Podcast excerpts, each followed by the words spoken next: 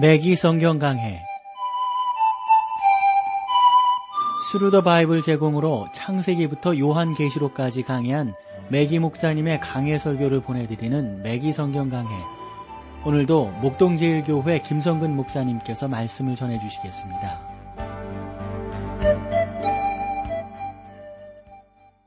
여러분 안녕하셨습니까? 매기 성경 강해 오늘도 여러분들과 에스겔서 함께 하겠는데 오늘 에스겔서 이제 마지막 시간 되겠어요. 그러고 보니까 24번이나 에스겔서를 여러분들과 나누었는데 자, 이제 40장에서 48장 좀 끝부분은 좀 많은 양이지만 한 시간으로 마칠 수 있을 것 같은데 여기도 보면 하나의 주제가 아, 우리 가운데 표현되고 있는데 천년 왕국의 성전에 대한 묘사입니다. 그러니까 천년 왕국의 성전에서 그 드릴 예배가 있는데 여호와의 영광이 다시 돌아오게 된다 하는 겁니다. 이 결론 부분에서 우리는 천년 왕국에 대한 묘사와 그곳에서 드리게 될 예배, 그리고 그 땅에 관한 이상을 보게 되는 겁니다. 여러분, 천년 왕국의 그 성전에 대한 묘사를 특별히 40장에서 42장, 이렇게 볼 수가 있는데, 어, 이것이 천년 왕국의 성전이므로 거기에 가서 볼 것을 기대하지만 그곳에서 예배하려고 생각해서는 안 되는 거죠. 이 성전은 이 땅 위에 있을 겁니다. 저는 요한계시록 21장에 묘사된 새 예루살렘에 있을 것이다. 이렇게 믿는데요. 신자들은 영원토록 그 새 예루살렘에 있게 될 겁니다. 여러분이 신자로서 영원한 거처를 바로 이 새 예루살렘으로 삼아야 하는 겁니다. 요한은 그 성에 대하여 우리에게 이렇게 말을 합니다. 성 안에 성전을 내가 보지 못하였으니 이는 주 하나님 곧 전능하신 이와 및 어린 양이 그 성전이심이라. 그래요. 그러므로 그 교회는 성전이 없는 장소가 될 것이다 하는 거죠.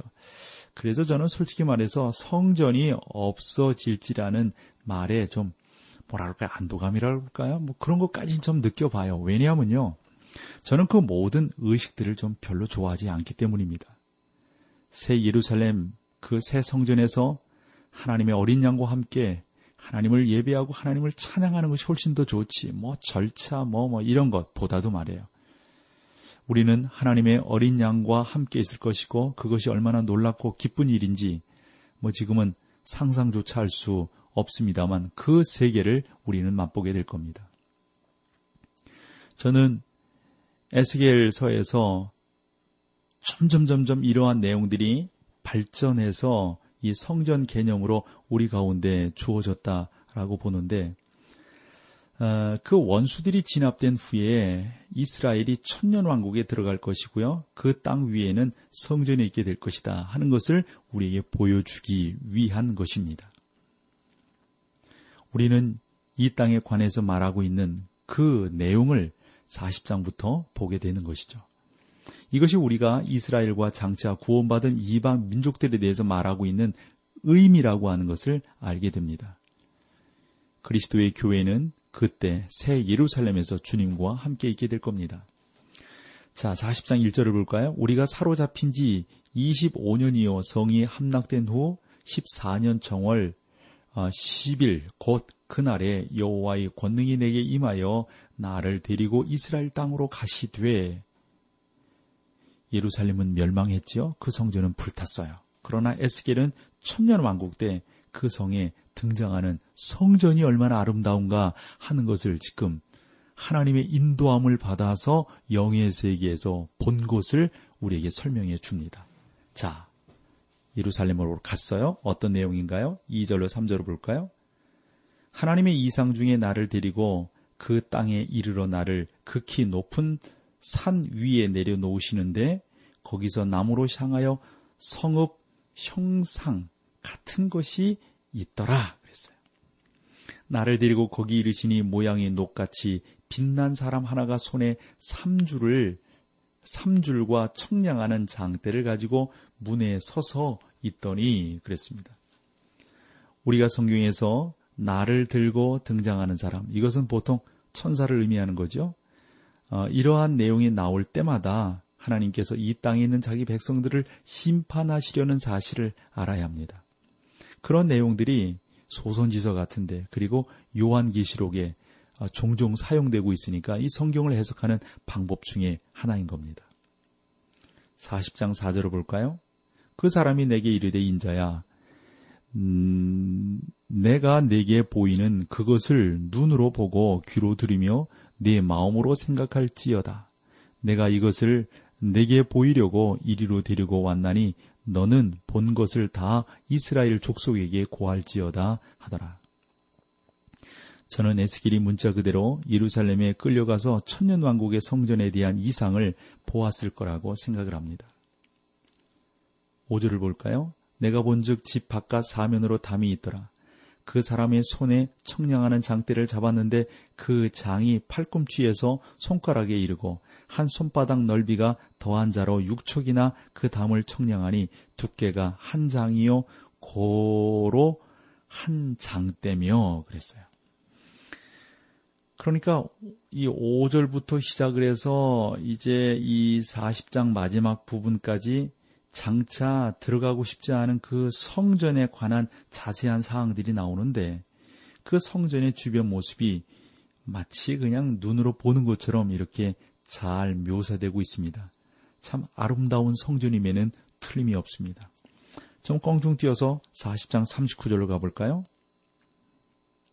그 문의 현관 어, 이 편에 상 둘이 있고 저 편에 상 둘이 있으니 그 위에서 번제와 속죄제와 속건제의 희생을 잡게 할 것이며 그 다음에 쭉 이렇게 보시면 먼저 그 39절에서 41절 여기에서 우리는 속건제, 속죄제 그리고 번제 등 이런 제사들의 법칙들이 어디에 쓰였는지 기억되세요? 여러분들 레위서에 쓰였죠?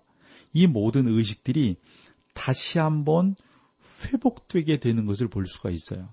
그러니까 모세 율법 체계 가운데로 들어가게 되는 것을 볼 수가 있죠. 아마도 저는 생각하기를 하나님께서 이렇게 회복시키시는 예배를 보여주는 것은 그 당시 사람들의 수준에 맞추시기 위해서 그렇게 해 주셨다라고 어, 단편적으로 보게 됩니다.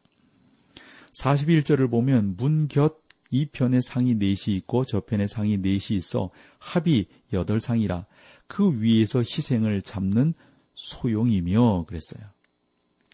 천년왕국의 성전에서도 제사를 드리게 된다 하는 건데 저는 여기에 대해서 45장에서 조금 더 여러분들과 좀 나누어 보도록 하겠습니다. 40장 44절입니다. 안, 문안 뜰에는 방 둘이 있는데 북문 곁에 있는 방문, 아, 남, 방문은 남으로 향하고 남문 곁에 있는 방문은 아, 북으로 향하더라. 그러니까 뭐 이제 모양을 우리 가운데 잘 보여주고 있어요. 그리고 그 안에 음악과 노래하는 자들이 있다 하는 거죠. 47절로 가보실까요? 그가 또 그 뜰을 청량하니 장이 일백척이요 광이 일백척이라 네모 반듯하며 재단은 전 앞에 있더라. 그래서 우리는 그 성전에서도 재단이 있을 거라는 사실에 유의를 해야 되는데 예루살렘에 있는 그 그런 성전의 그 모습을 아주 축소해서 이렇게 만들어 놓은 성전의 모습을 축소해서 만들어 놓았는데 그 안에 보면 제사 드릴 만한 재단이 없잖아요. 그래서 정통 유대인들은 재단에 대해서 어색하게 생각하고 자유주의 유대인들은 그 재단을 없애버려야 한다라고 생각합니다. 그러나 천년왕국의 성전에는 재단이 있게 되는 것을 보게 됩니다. 이렇게 해서 천년왕국 성전에서 예배가 드려지게 되는데 이제 43장에서 46장에 그 성전 예배를 잘 묘사해 주고 있습니다. 우리가 천년왕국을 생각할 때 솔로몬 성전에 그 이제 성전을 다 짓고 났을 때 나타났던 그 영광이 있잖아요. 구름의 영광. 그것을 우리가 쉐키나라고 그러는데 하나님의 임재가 있었다는 사실인데 여기에 성전 예배를 보면 하나님의 임재가 없다는 것을 우리가 볼 수가 있어요. 그러나 43장에서 그 영광을 성전으로 다시 돌아오게 아, 하고 있는 것을 보게 됩니다. 천년 왕국의 성전에서 드릴 예배에서 이제 좀 더 알게 되겠습니다만은 이스라엘이 예배하는 그분이 바로 지금 그 성전 안에 계신 거죠. 누구세요? 예수 그리스도이십니다. 43장 1절과 2절을 볼까요? 그 후에 그가 나를 데리고 문에 이르니 곧 어, 동향한 문이라. 그러니까 이스라엘 하나님의 영광이 그 동편, 동쪽으로부터 온다고 하는데 하나님의 음성이 많은 물소리 같고 땅은 그 영광으로 인해서 빛나게 된다 하는 거죠. 그런 면에서 여러분들이 이스라엘 그 예루살렘을 가보시면 동문이 막혀 있잖아요. 그 동문이 언제 열린다는 거죠? 그들이 생각하는 메시아가 올 때 그 문이 성문이 열리게 된다 이렇게 믿고 있어요. 그래서 하나님 하나님의 영광은 이스라엘 사람들은 동쪽으로부터 이제 그 성전 안으로 가득히 들어오게 될 것이다. 이런 것을 믿고 있는 거죠. 이것을 그 땅에 그리스도가 다시 오셔서 쉐키나의 영광을 회복시킨다는 사실로 우리는 받아들이고 있는 겁니다. 43장 4절을 볼까요? 여호와의 영광이 동문으로 말미암아 전으로 들어가고 주님께서 동쪽에서부터 오신다는 사실을 분명히 하고 있어요. 우리는 이 사실을 44장에서 한 번 더 살펴보게 될 겁니다. 자, 여기서 우리 어, 찬송 함께하고 계속해서 말씀을 나누겠습니다.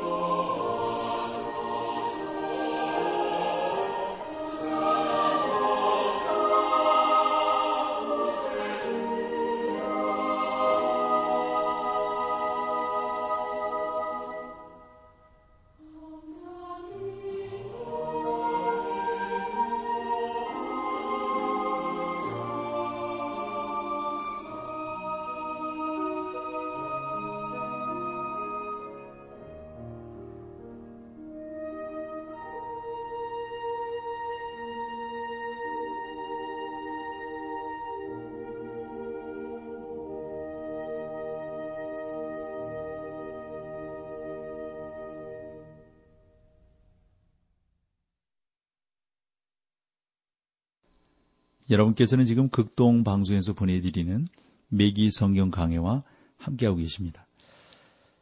자, 3, 43장 19절을 볼까요? 나 주 여호와가 말하노라. 나를 가까이하여 내게 수종드는 사독의 자손 레위 사람 제사장에게 너는 어린 숫송아지 하나를 주어 속죄 죄물을 삼되 어, 이 부분에서 그 성전의 예배를 좀 더 잘 다루고 있음을 우리가 볼 수가 있는데 그 제사는 그리스도의 십자가 사역을 우리로 하여금 상기시키는 제사입니다. 이것은 구약의 제사가 그리스도의 희생을 내다 보게 했던 것과 마찬가지로 이제 45장에서 우리는 여기에 대해서 좀 더 자세한 내용들을 살펴보게 되리라고 봅니다. 에스겔서 44장 1절로 3절을 볼까요? 그가 나를 데리고 성소 동양한 바깥 문을 문에 돌아오시니 그 문이 닫히었더라. 여호와께서 내게 이르시되 이 문은 닫고 다시 열지 못할지니 아무 사람도 그리로 들어오지 못할 것은 이스라엘 하나님 나 여호와가 그리로 들어왔습니다. 그러므로 닫아둘지니라. 왕은 왕인 까닭에 안길로 이 문 현관으로 들어와서 거기에 앉아서 나 여호와의 앞에서 음식을 먹고 그 길로 나갈 것이니라. 오늘날 예루살렘의 동쪽 문은 닫혀 있다고 말씀을 드렸습니다. 성벽으로 둘러싸여져 있죠. 그래서 일부 후천년론을 주장하는 그러한 학자들 가운데는 이것이 에스겔서 본문의 성취다 이렇게 주장하는 분들도 계세요. 또 그 성문이 메시아가 오시기 전에는 열리지 않을 것이다라고 주장들을 하는데 저는 이제 이러한 견해에 대한 두 가지 나름대로의 반론을 말씀드리려고 합니다. 첫째는 여기에 언급되고 있는 왕은 주 예수 그리스도가 아니시거든요. 에스겔은 이 왕이 하나님께 제사와 경배를 드린다라고 45장에서 46장에 말을 하고 있어요. 그러므로 그 왕이 예수님이 될 수가 없는 겁니다. 예수님은 하나님이심, 하나님이심으로 결코 제사를 누구에게 드리시는 분이 아닙니다. 예수님은 누가 나를 죄로 책잡겠느냐? 뭐 이렇게 말을 했거든요.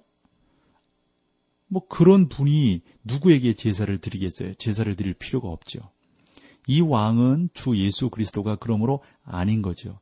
해서 저는 개인적으로 그 왕이 다윗이라고 생각을 하는 거죠.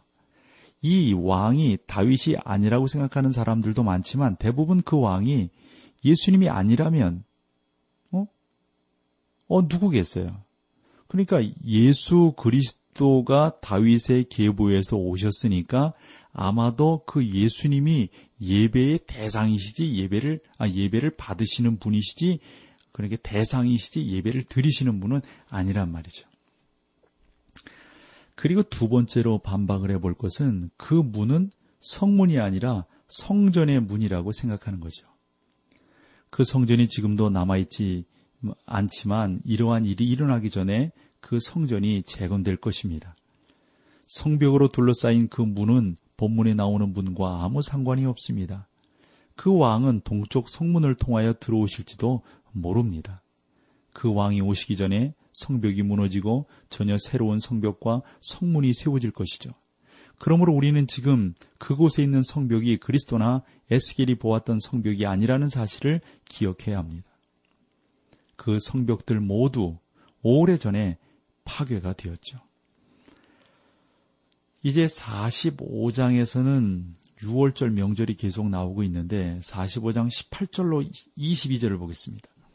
나 여호와가 말하노라 정월 초 하룻날에 흠없는 숫송아지 하나를 취하여 성소를 정결케 하되 제사장이 그 속죄제 희생의 피를 취하여 어, 전 문설주와 재단 아래층 네 모퉁이와 안뜰 문설주에 바를 것이요 그달 7일에도 모든 그릇 범죄한 자와 부지 중 범죄한 자를 위하여 역시 그렇게 하여 전을 속죄할지니라. 정월 14일에는 6월절 곧 7일 어, 절기를 지키며 누룩 없는 떡을 먹을 것이라. 그날의 왕은 자기와 이 땅 모든 백성을 위하여 송아지 하나를 갖추어 속죄를 드릴 것이요. 그랬습니다. 여러분들이 이것들도 아실 거예요. 6월절은 그러니까 6월절에 잡는 그 어린 양은 영적으로 실제적으로 누구를 상징하는 겁니까? 예수 그리스도를 상징하지 않습니까? 그건 분명하다고요. 그래서 고린도전서 5장 7절에 보면 우리의 6월절 양 곧 그리스도께서 희생되셨느니라 이렇게 말씀하고 있는 것을 볼 수 있지 않습니까? 여기서 우리는 중요한 질문에 답을 하게 됩니다. 구약의 모든 제사들이 그리스도 안에서 성취되었는데 왜 천년 왕국에서 그 제사가 다시 회복되어야 하느냐 하는 겁니다. 이것은 무천년주의자들이 전천년주의자들의 입장에 대하여 공격하는 논거입니다. 그래서 메기 목사님은 여기에서 개인적으로 아무런 모순도 느끼지 못한다라고 생각을 하시면서 천년 왕국 때 드릴 제사는 그리스도의 오심과 십자가의 죽음을 회고하는 것이다. 이렇게 주장하고 있음을 보게 됩니다. 이것은 마치 오늘날 주님의 만찬이 그 죽으심을 회고하는 것과 같다 하는 것이죠.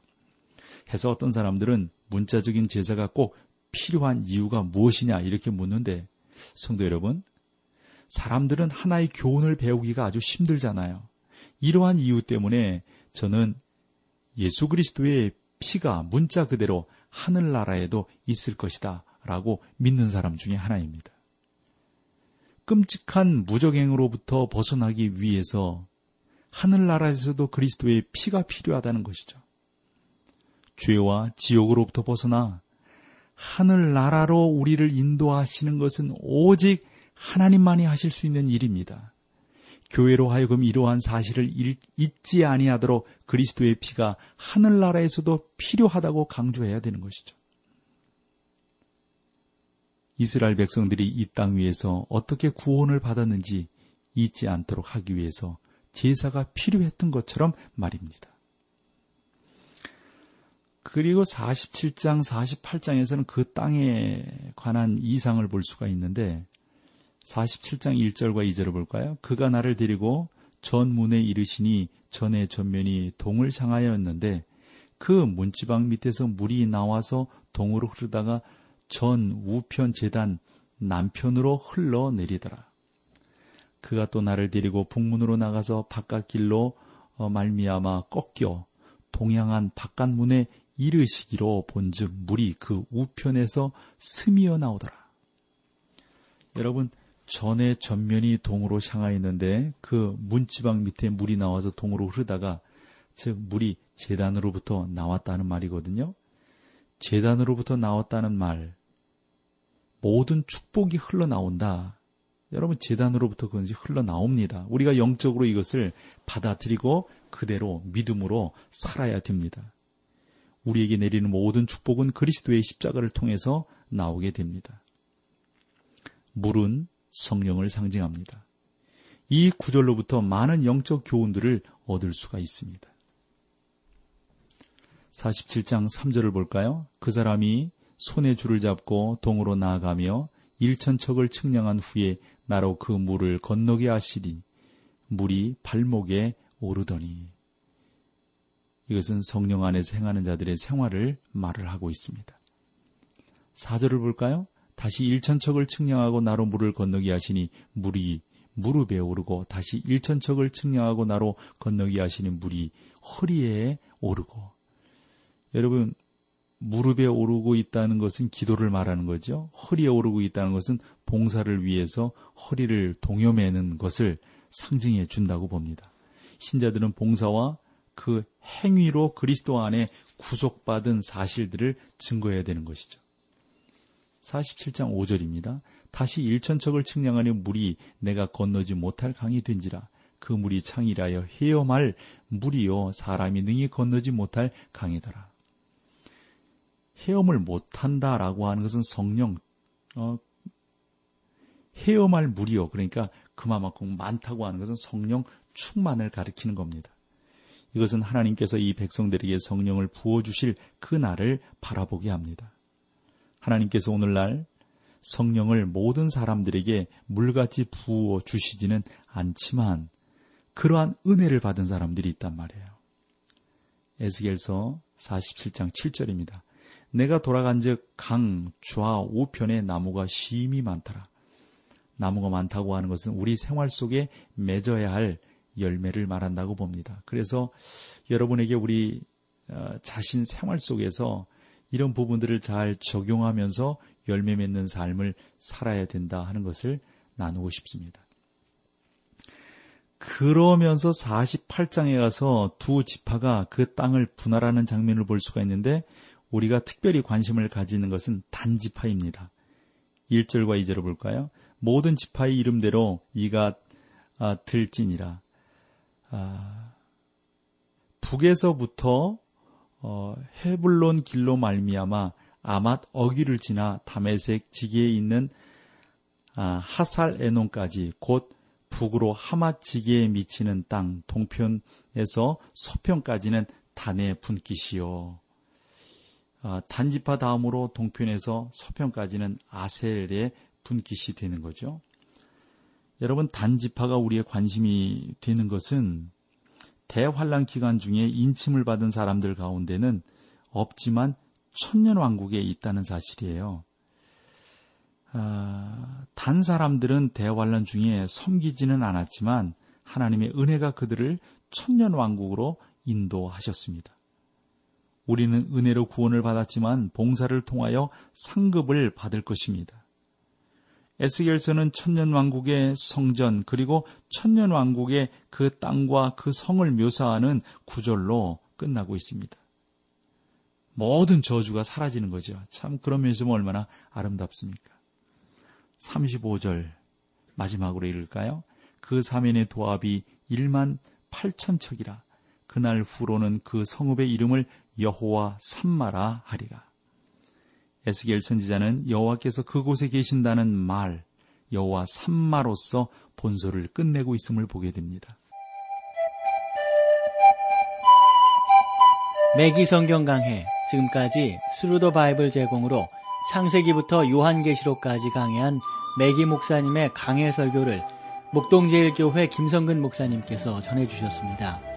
이 시간 방송 들으시고 청취 소감을 보내주신 분께는 나침반 출판사에서 신앙서적을 보내드립니다. 청취 소감을 남겨주실 분들은 극동방송 홈페이지 매기 성경 강회로 들어오셔서 사연을 남겨주시거나 문자로 참여하실 분들은 한 통에 50원의 유료 문자 샵 1069, 샵 1069번으로 보내주시기 바랍니다.